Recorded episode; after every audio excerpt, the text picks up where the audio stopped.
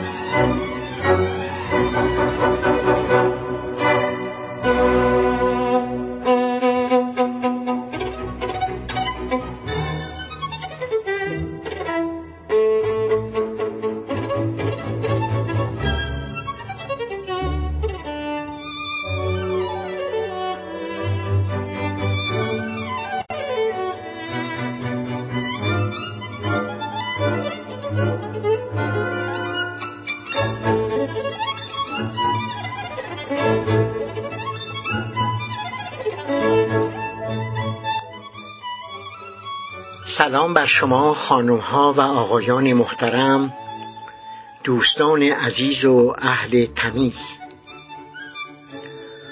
آنچه در این ویدئو قرائت می کنم برگردان بخشی از حکم دادگاه منطقه استکهلم در مورد حمید نوری است حکمی که به اسیرکشی سال 67 هم اشاره دارد. متن کامل اون در سایت خودم ثبت شده است.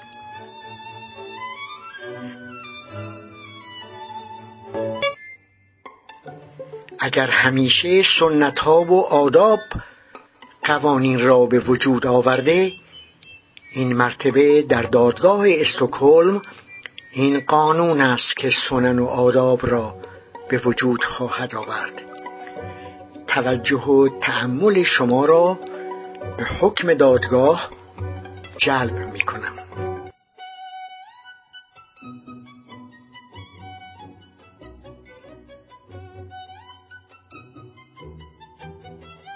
در پرونده حمید نوری توماس ساندر و آنا لیلین باری دولشه به عنوان قاضی و چهار نفر نیز به عنوان هیئت منصفه قضاوت را بر عهده داشتند. در پایان حکم دادگاه آمده هنگام تصمیم گیری چهار عضو هیئت منصفه شرکت داشتند و دادگاه به اتفاق آرا رأی داده است.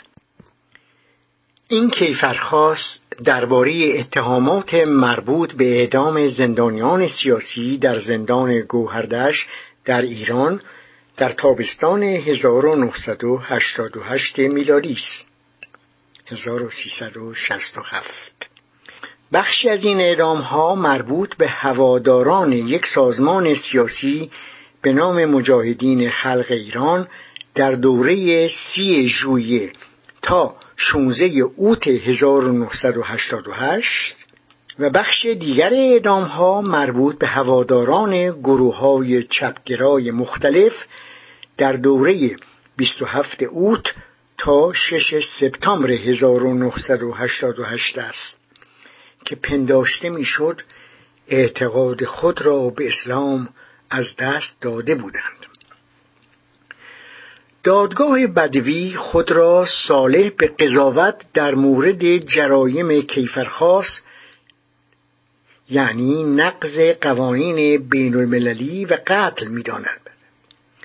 نقض قوانین بین المللی زیر عنوان به اصطلاح صلاحیت قضایی جهانی قرار می گیرد.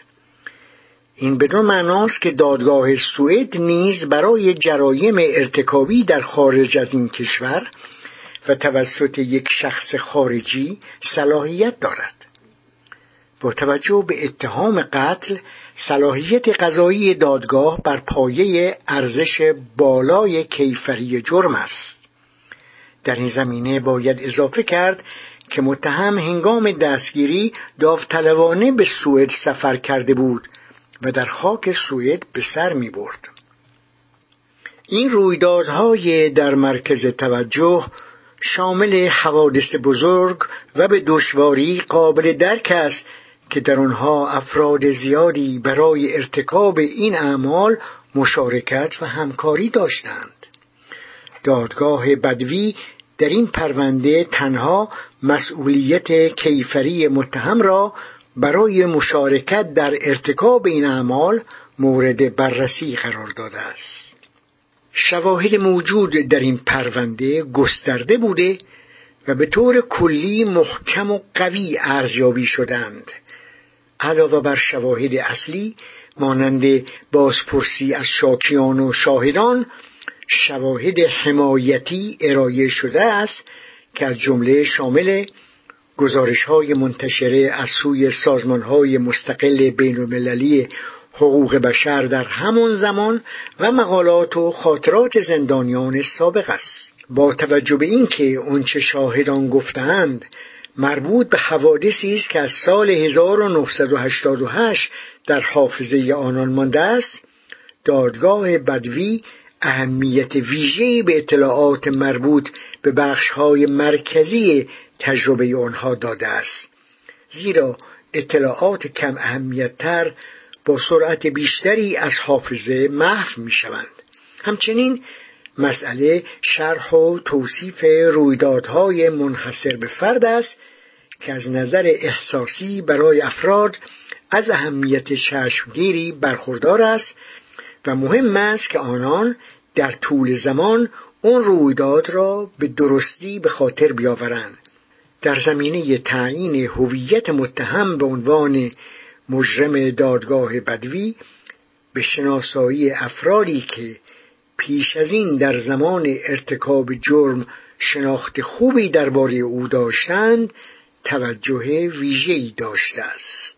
اقدام علیه هواداران مجاهدین سابقه خود را در جنگ قدرت پس از انقلاب ایران در سال 1979 و مهمتر از همه مشارکت این گروه در درگیری مسلحانه ایران و عراق داشت. تحقیقات نشان داده است که حملات مجاهدین به ایران در دوره قبل از اعدامهای مورد بحث در این پرونده از خاک عراق صورت می گرفته و این حملات از جمله حمله فروغ جاویدان در 26 ژوئیه 1988 توسط این سازمان و با همکاری و پشتیبانی ارتش عراق صورت می گرفته است. دادگاه بدوی از این رو نتیجه گرفته است که مجاهدین تبدیل به بخشی از یک درگیری مسلحانه بین المللی میان ایران و عراق شدند. این بدون معناست که مقررات بشردوستانه حقوق بین الملل در مورد زندانیان مجاهد قابل اعمال بود. بر پایه این مقررات مجاهدین زندانی به مسابه غیر نظامیان اسیر در دستان یک طرف درگیری افراد حمایت شده به شمار آمده و از این رو نباید تعرضی به آنان صورت می گرفت بررسی ها نشان می دهد که بالاترین رهبر مذهبی در ایران در درجه نخست به دلیل حمله فروغ جاویدان مجاهدین در 26 ژوئیه 1988 حکم فتوا داد که هواداران مجاهدین در زندانهای ایران که به عقیده خود وفادار بودند اعدام شوند. این فتوا شرایطی را نشان می‌دهد که حاکی از وجود ارتباطی مستقیم میان حکم اعدام صادر شده برای هواداران مجاهدین در زندانها و درگیری های مسلحانه بین المللی است. اجرای فتوا همانطور که بررسی ها نشان داد مستلزم برنامه ریزی، سازماندهی و همکاری چند نفر در نقش های مختلف در هنگام اجرای عمل بود. در مورد اقدام مشترک در زندان گوهردشت ثابت شده است که کمیته بر اساس فتوا موضع زندانیان را در مورد مجاهدین بررسی کرده و طبق رویه‌ای که بی توجه به شرایط پایه یک محاکمه عادلانه بود زندانی را به اعدام محکوم می کرده است. مجازات اعدام بلافاصله با دار زدن اجرا می شد به این ترتیب تعداد بسیار زیادی از زندانیان از حق حیات محروم شدند. با این روش به دیگر زندانیان نیز استراب شدید مرگ داده می‌شد.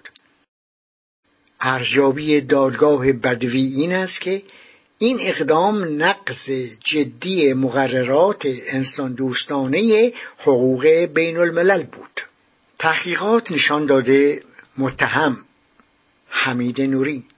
با نام مستعار و به عنوان دستیار معاون دارستان در زندان به همراه دیگران و با تفاهم و مشورت آنان در اجرای فتوا مشارکت داشته است.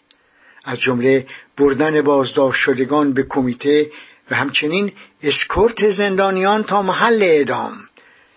شرایط به گونه ای بوده است که متهم به عنوان مجرم شناخته می شود اقدامات متهم با توجه به ارتباط با درگیری بین المللی به عنوان نقض قوانین بین الملل و از نوع جرم سنگین ارزیابی شده است. همچنین مشخص شد که اون کمیته در 27 اوت 1988 به زندان گوهردش بازگشت و محاکمه کمیته این بار به هواداران جناه چپ متمرکز بود که پنداشته می‌شد دین اسلام خود را ترک کردند آنها زندانیانی بودند که پس از انقلاب به دلیل ارتباط با گروه های مختلف و مخالف چپ به زندان افتاده بودند این محاکمات منجر به اعدام تعداد بسیار زیادی از زندانیانی شد که عقاید فکری و مذهبی آنها در تضاد با حاکمیت دینی ایران تشخیص داده می‌شد. احکام اعدام این بار نیز طبق رویه اجرا شد که شرایط اولیه یک حکم عادلانه را برآورده نمی کرد. این چنین اعمالی از جمله نقض میثاق بین المللی حقوق مدنی و سیاسی سازمان ملل است که ایران در سال 1988 ملزم به اجرای آن بود. با توجه به نظام سیاسی ایران و توزیع قدرت تصمیم گیری پس از انقلاب این احتمال وجود دارد که این اعدام ها با تصمیم رهبری مذهبی و سیاسی در ایران صورت گرفته باشد.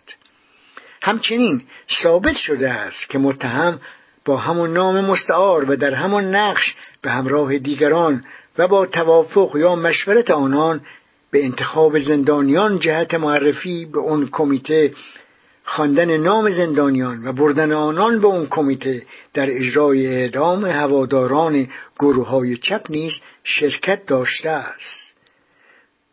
دخالت فعال متهم در ارتکاب این اعمال به این معنی است که او به عنوان مجرم تلقی می شود این اعمال به عنوان چندین مورد قتل ارزیابی شده است.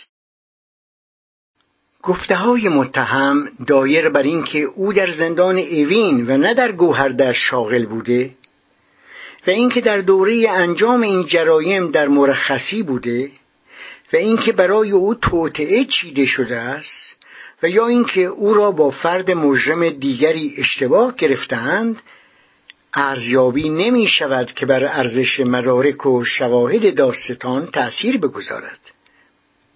کیفرخواست در مجموع مستدل تلقی می شود. مجازات حبس ابد تعیین شده است. دلیل این امر این است که متهم در اعمال مجرمانه شرکت کرده که در آن تعداد بسیار زیادی از افراد به دلیل مواضع سیاسی یا مذهبی خود به دنبال رویه‌ای که شرایط یک دادرسی عادلانه را برآورد نمی کرد اعدام شدند شنوندگان محترم در این بخش یک پیشینه کلی برای کیفرخواست بر اساس تحقیقات انجام شده در پرونده ارائه می شود.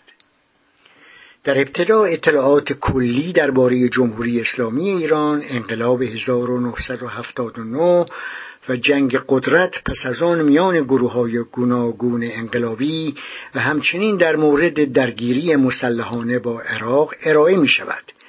در پی آن داده های مربوط به گزارش های اعدام در زندانهای ایران در سال 1988 از جمله در زندانهای تهران و کرج و سرانجام مطالبی درباره شکایت علیه حمید نوری و شرایط دادرسی کیفرخواست خواهد آمد.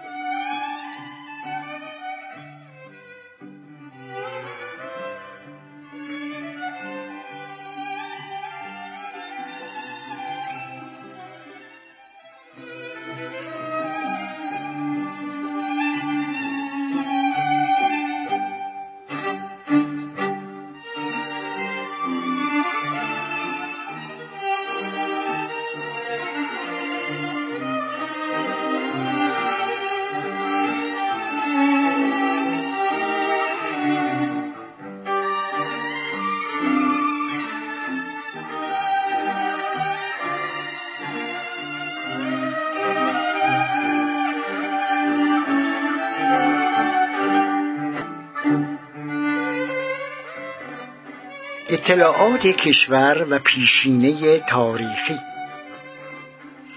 جمهوری اسلامی ایران پس از انقلاب در یک آوریل 1979 اعلام شد و جمعیت آن حدود 83 میلیون نفر است که اکثریت آنها را مسلمانان شیعه تشکیل می‌دهند. این کشور از جمله با کشورهای عراق، ترکمنستان، افغانستان و پاکستان هم مرز است. تهران با هشت و هفت دهم میلیون نفر جمعیت پایتخت این کشور است سال نو در تقویم ایرانی از اول فروردین یا 21 مارس آغاز می شود و در آخر اسفند یعنی در 20 مارس به پایان می رسد. در این دادگاه برای تاریخها از تقویم غربی استفاده شده و در صورت لزوم معادل تقویم ایرانی اشاره می شود وقایع مورد بحث در این پرونده در تابستان 1988 میلادی 1367 رخ داده است. بند اول کیفرخواست مربوط به دوره هشتم تا 25 مرداد 67 و بند دوم کیفرخواست مربوط به پنجم تا پونزدهم شهریور 1367 است. نظام سیاسی کنونی ایران پس از انقلاب 1979 برقرار شد و به معنای تحقق یک دولت اسلامی دینی است که در آن روحانیت قدرت تعیین کننده را در دست دارد. زیربنای این نظریه سیاسی از دهه 1960 توسط آیت الله روح الله موسوی خمینی ارائه شده بود. و تشکیل شده از یک نظام مرجعیت سنتی شیعی که در آن ایده حکومت مردمی با برداشتی از اسلام که در آن فقیهان هدایت جامعه را به دست دارند پیوند خورده است. از طریق انتخابات منظم نخست وزیر و رئیس جمهور منصوب می شوند با این حال آنها در نهایت تابع ولی فقیه هستند که رئیس دولت و فرمانده کل قوا و همزمان دارنده قدرت تصمیم گیری بر قوه مجریه مقننه و قضاییه در کشور است. آیت الله خمینی که اولین رهبر بعد از انقلاب بود اون چرا که از آن به عنوان ولایت مطلقه فقیه یاد می شود نمایندگی می کرد بر اساس اون آموزه ولی فقیه به عنوان نایب امام قایب مهدی تلقی می شود که دشمنان او دشمنان خدا هستند. هر کس طرف او باشد طرف خدا را می‌گیرد. در این نظام مردم وظیفه دارند. از ولی فقیه که اختیارات تقریبا نامحدودی دارد اطاعت کنند. نظام حقوقی قدیم پس از انقلاب کنار گذاشته شد و نظام حقوقی جدیدی بر اساس تفسیری از اسلام به عنوان مبنای حقوقی به منظور اسلامی کردن جامعه مطابق با بینش انقلابی معرفی شد. ولی فقیه مسئول قوه قضاییه را تعیین می کند که به نوبه خود قضات را منصوب می کند که باید هم در قوانین اسلامی و هم قوانین خاص ایران آموزش دیده باشند. علاوه بر سیستم دادگاه های عادی از 17 جوان 1979 دادگاه های انقلاب نیز وجود دارند. اونها تحت نفوذ مستقیم سپاه پاسداران و در نتیجه ولی فقیه هستند. دادگاه ها به پرونده های رسیدگی می کنند که مربوط به امنیت ملی است و اغلب ماهیت سیاسی دارند. اینها جرایمی هستند که با هدف مقابله با انقلاب انجام می شوند از زمان انقلاب تا کنون آزادی ها و حقوق سیاسی و مذهبی ناقص در ایران حاکم بوده است. احزاب سیاسی به معنای غربی وجود ندارند. امکان برپایی گرد ها و تظاهرات به شدت محدود است. هر کس از رژیم انتقاد کند. یا در تظاهرات غیر مجاز شرکت کند می تواند به جرایم علیه امنیت ملی محکوم شود. هر کس که از اسلام روی گرداند و تغییر مذهب داد یا خود را خدا نشناس اعلام کرد مجازات اعدام او را تهدید می کند علاوه بر این کاستی های گسترده در زمینه امنیت حقوقی در سیستم غذایی وجود دارد. دادگاه ها از نظر سیاسی مستقل نیستند.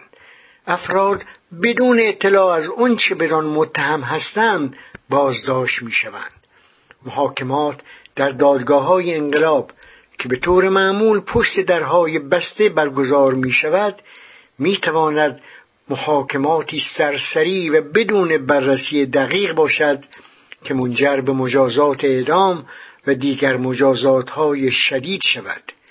همچنین فرجام خواهی از رأی دادگاه ها مشکل است. دسترسی محدود به وکلای مدافع وجود دارد و محکوم همیشه از حقوق خود یا محتوای حکم مطلع نمی شود. دادن عناوین کلی به جرایم مانند جنگ با خدا یا محاربه و انتشار فساد به روی زمین یا افساد فی به هر قاضی این امکان را می‌دهد که به روش خود اون جرایم را تفسیر کند و این کار به ناامنی غذایی و بلا تکلیفی حقوقی کمک می کند عادی ترین نوع اعدام ها به دار کشیدن افراد است و البته مقامات ایرانی هیچ آماری از تعداد اعدام ها منتشر نمی کنند.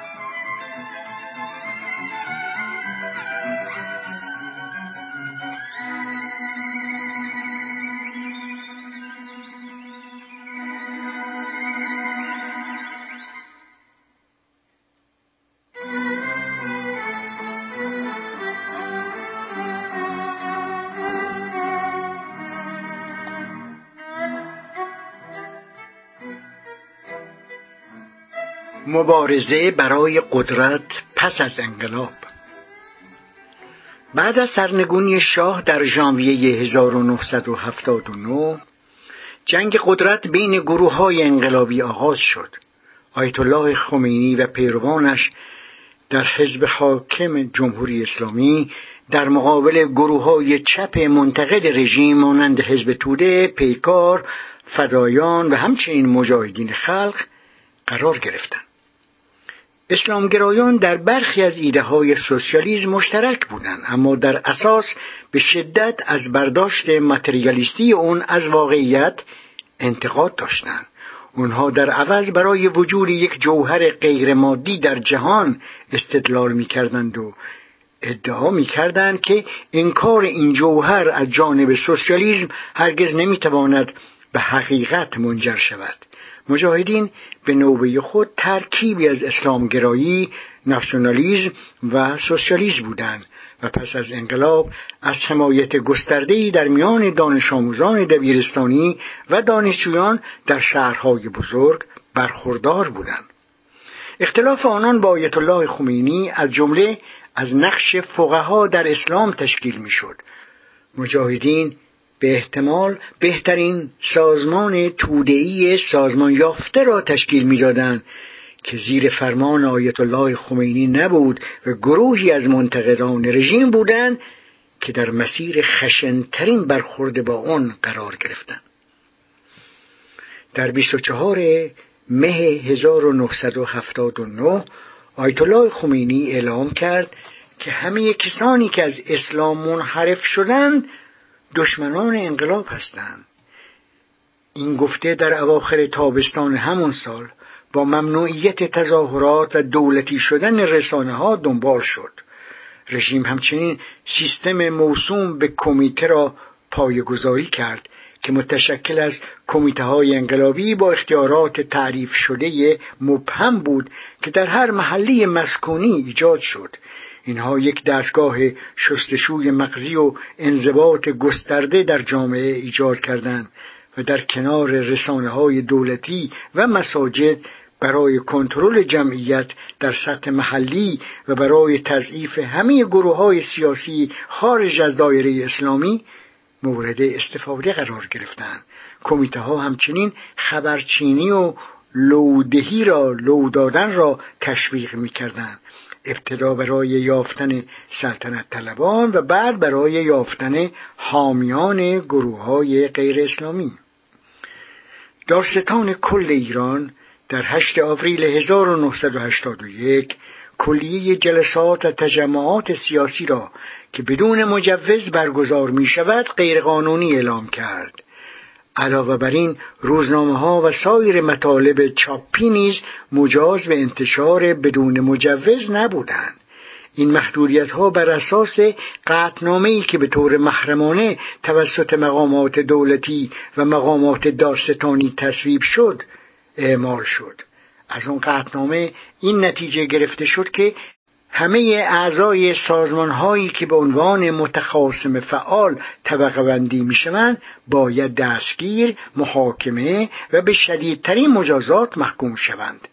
همچنین مقرر شد تمامی هوادارانی که به توضیح روزنامه و اعلامیه می پرداختند و یا به نحوی به نفع این گروه ها فعالیت می دستگیر و به منظور ارشاد مجازات شوند این قطنامه به سرکوب گسترده گروه های مخالف و افرادی که به نحوی با این گروه ها در ارتباط بودند انجامید و به موجب اون صدها نفر از مخالفان سیاسی توسط مقامات رژیم دستگیر شدند یک درگیری که در سال 1981 سال 1360 میان رئیس جمهور به نسبت سکولار ابوالحسن بنی صدر و آیت الله خمینی با حزب جمهوری اسلامی به وجود آمد به نبردهای خیابانی منظم و موج جدیدی از وحشت علیه مخالفان انجامید. دلیل اون این بود که بنی در پی کسب حمایت مجاهدین که خطرناکترین رقیب انقلابی اسلامگرایان بودند برآمده بود. تظاهرات گسترده سازمان مجاهدین در جوان 1981 سی خرداد سال 60 در حمایت از بنی سعد توسط نیروهای امنیتی سرکوب شد که منجر به زخمی و کشته شدن تعدادی شد. بنی صدر از ریاست جمهوری خلق گردید و سپس به همراه رهبر مجاهدین مسعود رجوی به پاریس گریخت. مجاهدین سپس یک بمبگذاری علیه رژیم ترتیب دادند. در 28 ژوئن 1981 هفته تیر 1360 بمبی در مقر حزب جمهوری اسلامی منفجر شد و 74 تن از مقامات ارشد از جمله برخی از نزدیکترین یاران آیت الله خمینی کشته شدند. در سی اوت 1981 میلادی هشت شهریور 1360 افراد دیگری از جمله محمد علی رجایی رئیس جمهور و محمد جواد باهنر نخست وزیر در اثر انفجاری که در یک ساختمان دولتی در تهران صورت گرفت کشته شدند. مدتی بعد مجاهدین به عنوان یک سازمان تروریستی توسط اتحادیه اروپا و ایالات متحده آمریکا شناخته شدند. پاسخ رژیم دستگیری های گسترده و اعدام مخالفان در جامعه بود. برخی از بازداشت شدگان در این خشونت ها دست داشتند اما افرادی نیز به دلیل فعالیت های سیاسی مسالمت آمیزشون مانند توزیع اعلامیه ها و روزنامه ها یا شرکت در تظاهرات یا در برخی موارد تنها به این دلیل که می‌شد آنان را با افرادی که مخالف سیستم بودند مربوط کرد دستگیر می هزاران نفر در دادگاه های انقلاب پس از محاکماتی سرسری و بدون دسترسی به وکیل مدافع و حبس های طولانی مدت یا اعدام محکوم شدند. اکثریت این افراد از اعضای مجاهدین بودند اما اقدامات رژیم شامل حامیان گروه های چپ و سایر سازمان های سیاسی نیز می‌شد. تعداد زیادی از محکومان زندانیان عقیدتی بودند که تنها به دلیل فعالیت های سیاسی یا مذهبی غیر خشونتآمیز زندانی شده بودند.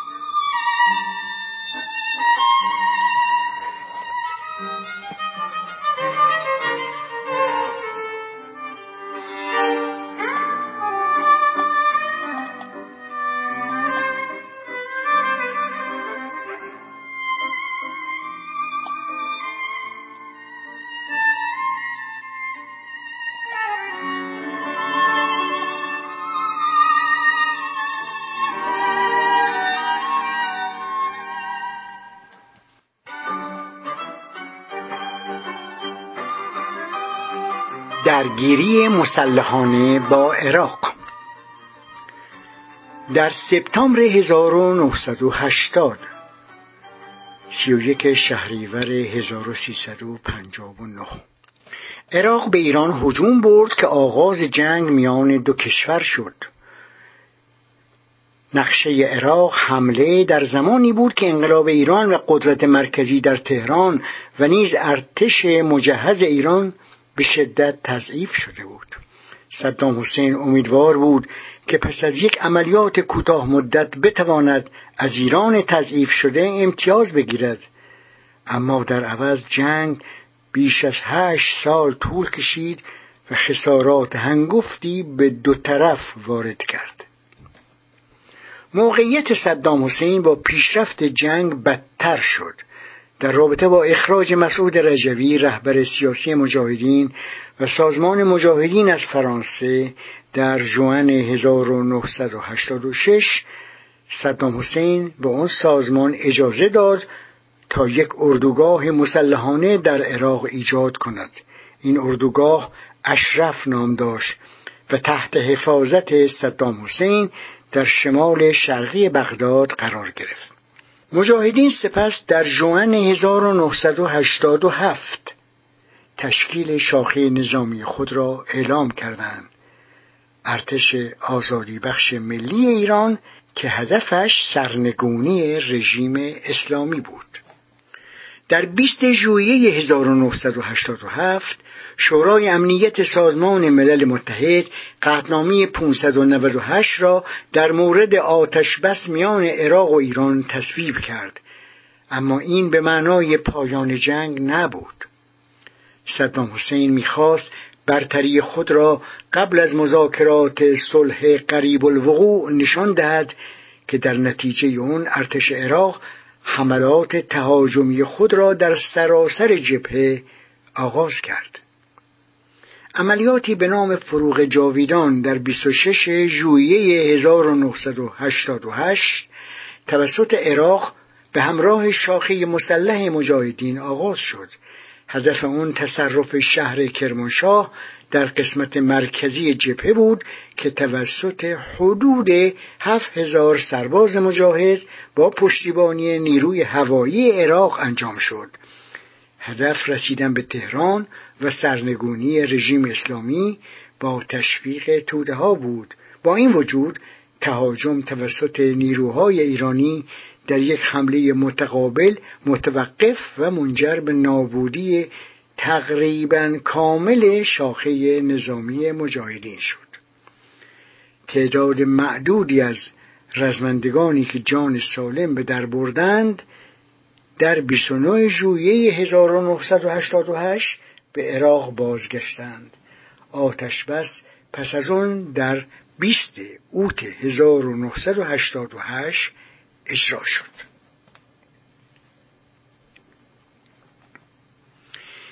اعدام زندانیان در زندانهای تهران و کرج در سال 1988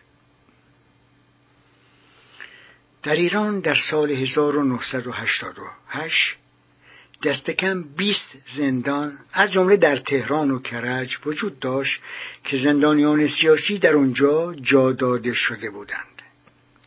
اوین بزرگترین زندان تهران بود. زندانهای رجایی شهر. از این پس گوهردش و حصار به فاصله کمتر از یک ساعت با اتومبیل از تهران و در کرج قرار داشتند. اما از اوین اداره می شدن. در این زندانها زندانیان سیاسی و زندانیان عادی به سر می بردن. جابجایی زندانیان بین زندانها رایج بود در زندانها نمایندگانی از نهادهای انقلابی مانند دادگاه انقلاب و داستانی انقلاب تهران حضور داشتند در اواخر ژوئیه 1988 هزاران نفر از ناراضیان سیاسی در زندانهای سراسر ایران ناپدید شدند. تعداد زیادی از آنها زندانیان عقیدتی یاد شده در بالا بودند که در این زمان هنوز در زندان بودند. بیشتر آنها هواداران مجاهدین و فعالان چپ سکولار بودند. خانواده هایی که از زندان بازدید می‌کردند دیگر اجازه ملاقات با بستگان خود را نداشتند. ماها هیچ خبری از آنچه در حال وقوع بود دریافت نکردند. از اسناد علنی مجمع عمومی سازمان ملل متحد در 8 دسامبر 1988 چنین برمیآید که نماینده ویژه سازمان ملل در امور حقوق بشر در ایران به اطلاعاتی دسترسی داشته که نشان می‌دهد موجی از اعدام ها در دوره ژوئیه تا سپتامبر 88 رخ داده است. و تعداد زیادی از مردم به دلیل اعتقادات سیاسیشون کشته شدند. عفو بین الملل در گزارش سال 1988 خود گزارش داد که به نظر می رسد حمله مجاهدین به ایران در ژوئیه 1988 منجر به کشته شدن بسیاری از مخالفان در زندانهای ایران شده است.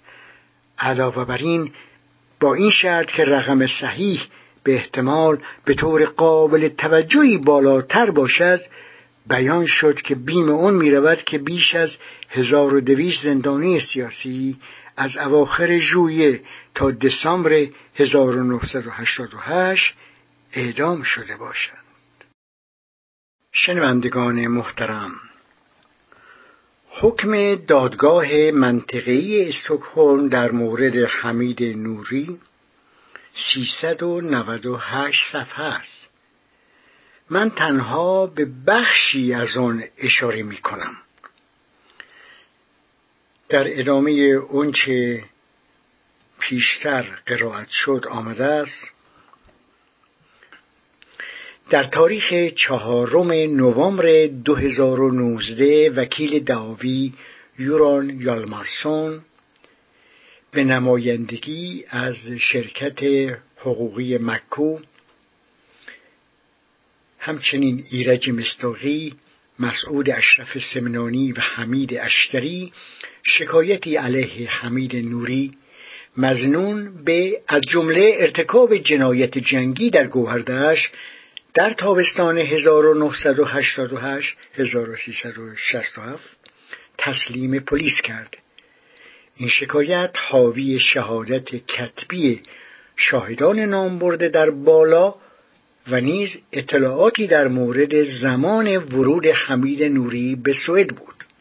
حمید نوری نهم نوامبر 2019 هنگامی که هواپیمایش در فرودگاه آلاندای سوئد به زمین نشست دستگیر شد.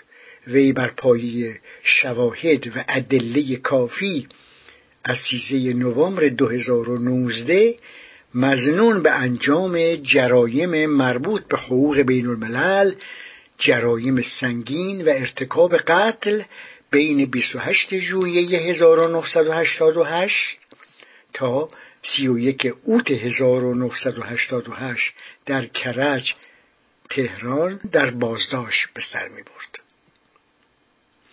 شرایط دادرسی برای کیفرخواست بر پایه بند شش از ماده سه از فصل دو قانون کیفری در نسخه قبل از یک ژانویه 2022 اگر سوئد از طریق کنوانسیون های بین المللی ملزم است که صلاحیت قضایی خود را اعمال کند دادرسی برای جرایمی که خارج از قلمرو سوئد صورت گرفته بر پایه قوانین سوئد و در دادگاه سوئدی انجام خواهد شد.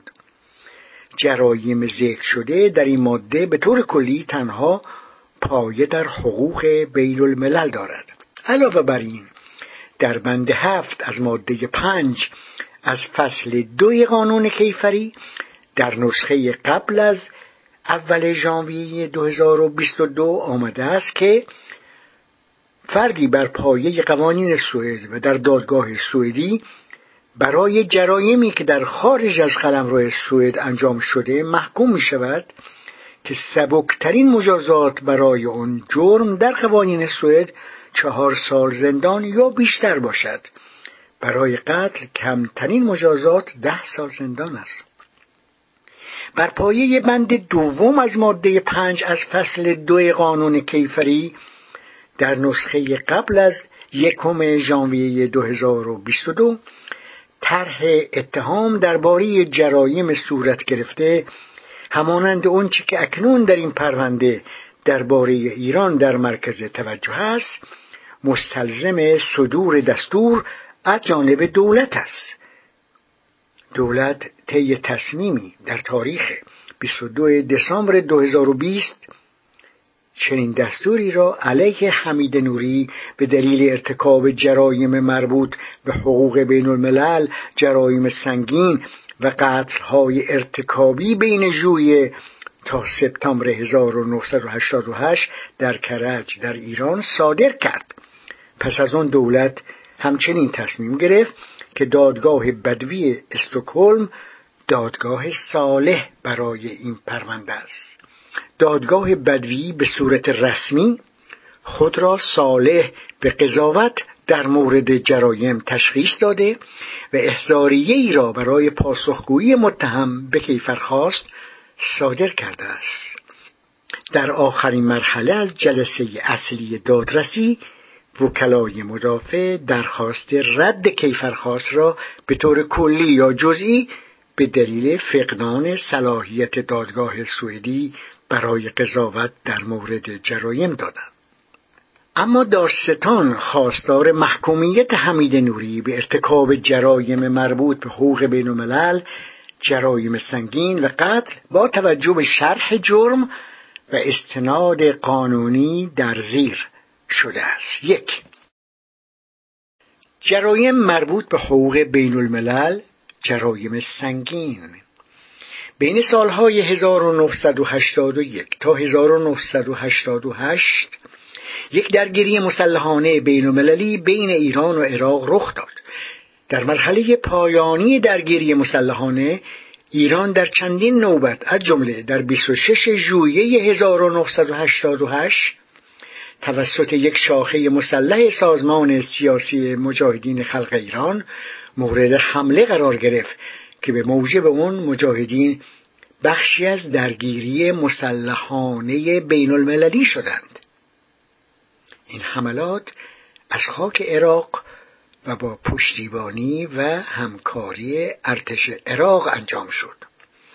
در صورتی که اقدامات مجاهدین طبق بند بالا جزء بخشی از درگیری های مسلحانه بین المللی میان ایران و عراق در بهار و تابستان 1988 شمرده نشود در کنار درگیری بین ایران و عراق یک درگیری مسلحانه غیر بین المللی نیز میان دولت ایران و مجاهدین وجود داشته است. رهبر ایران آیت الله خمینی عمدتا در واکنش به حمله 26 ژوئیه 1988 اندکی پس از آن حکم فتوا. دستوری صادر کرد که تمام زندانیان در زندانهای ایران که به مجاهدین تعلق داشتند هوادار آنها بوده و به عقاید خود مؤمن وفادار بودند میباید اعدام شوند. اندکی بعد اعدام های دست جمعی اعضا هواداران مجاهدین که در زندانهای ایران زندانی بودند آغاز شد. حمید نوری در دوره سی ژوئیه 1988 تا 16 اوت 1988 در زندان گوهردش رجایی شهر در زندان گوهردشت کرج به عنوان دستیار معاون داستان یا در سمت نقش مشابه دیگری با همفکری مشورت با سایر مجرمان به طور عمد جان تعداد بسیار زیادی از زندانیان را که به مجاهدین تعلق داشتند هوادار آنها بودند را گرفت. مشارکت حمید نوری در این اعدام ها به این معناست که او به طور مشترک و با همفکری مشورت با سایرین در کار سازماندهی و اجرای این اعدام ها شرکت می کرد و جمله انتخاب می کرد که کدام زندانی در برابر یک کمیسیون کمیته دادگاه مانند قرار بگیرد. آن کمیسیون بر پایه فتوا و حکم مأموریت داشت در مورد اینکه کدام زندانی باید اعدام شود تصمیم گیری کند.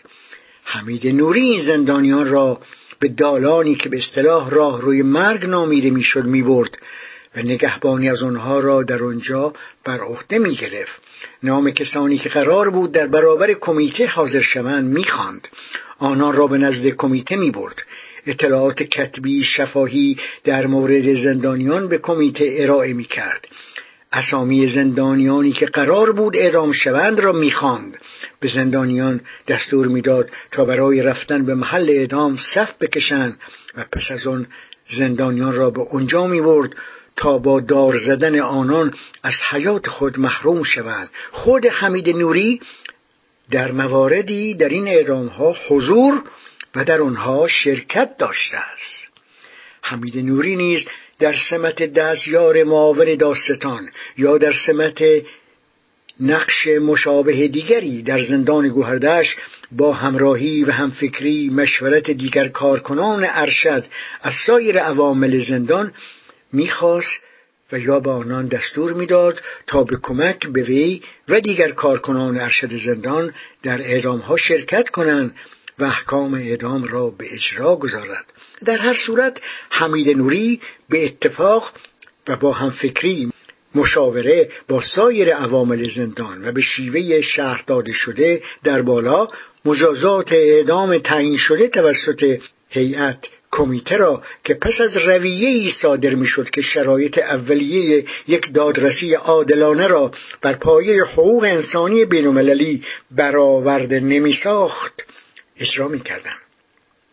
همچنین حمید نوری در سمت معاونت داستان یا در سمت نقش مشابه دیگری در همون مدت و در همون جا با همراهی و با همفکری مشاوره با سایر عوامل زندان باعث رنج شدید تعداد بسیار زیادی از زندانیان که اعضا و هواداران مجاهدین بودند شد.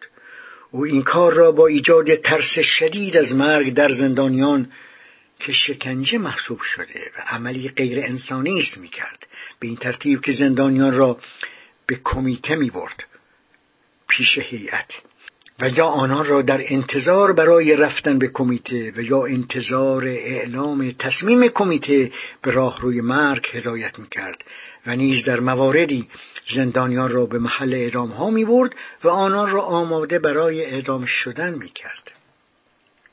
همدستی حمید نوری در این شکنجه و رفتار غیر انسانی این است که وی به طور مشترک و با هم فکری مشاوره با دیگران زندانیان را برای معرفی به کمیته که تصمیم می گرفت کدام زندانی اعدام شود انتخاب می کرد آنان را به راه روی مرگ می برد با آنان دستور می‌داد که در اونجا بنشینند. اغلب مدت چندین ساعت و منتظر بمانند از آنان نگهبانی می‌کرد. نام کسانی را که باید به کمیته برده می‌شدند می‌خواند و آنان را به کمیته می‌برد. یعنی پیش هیئت.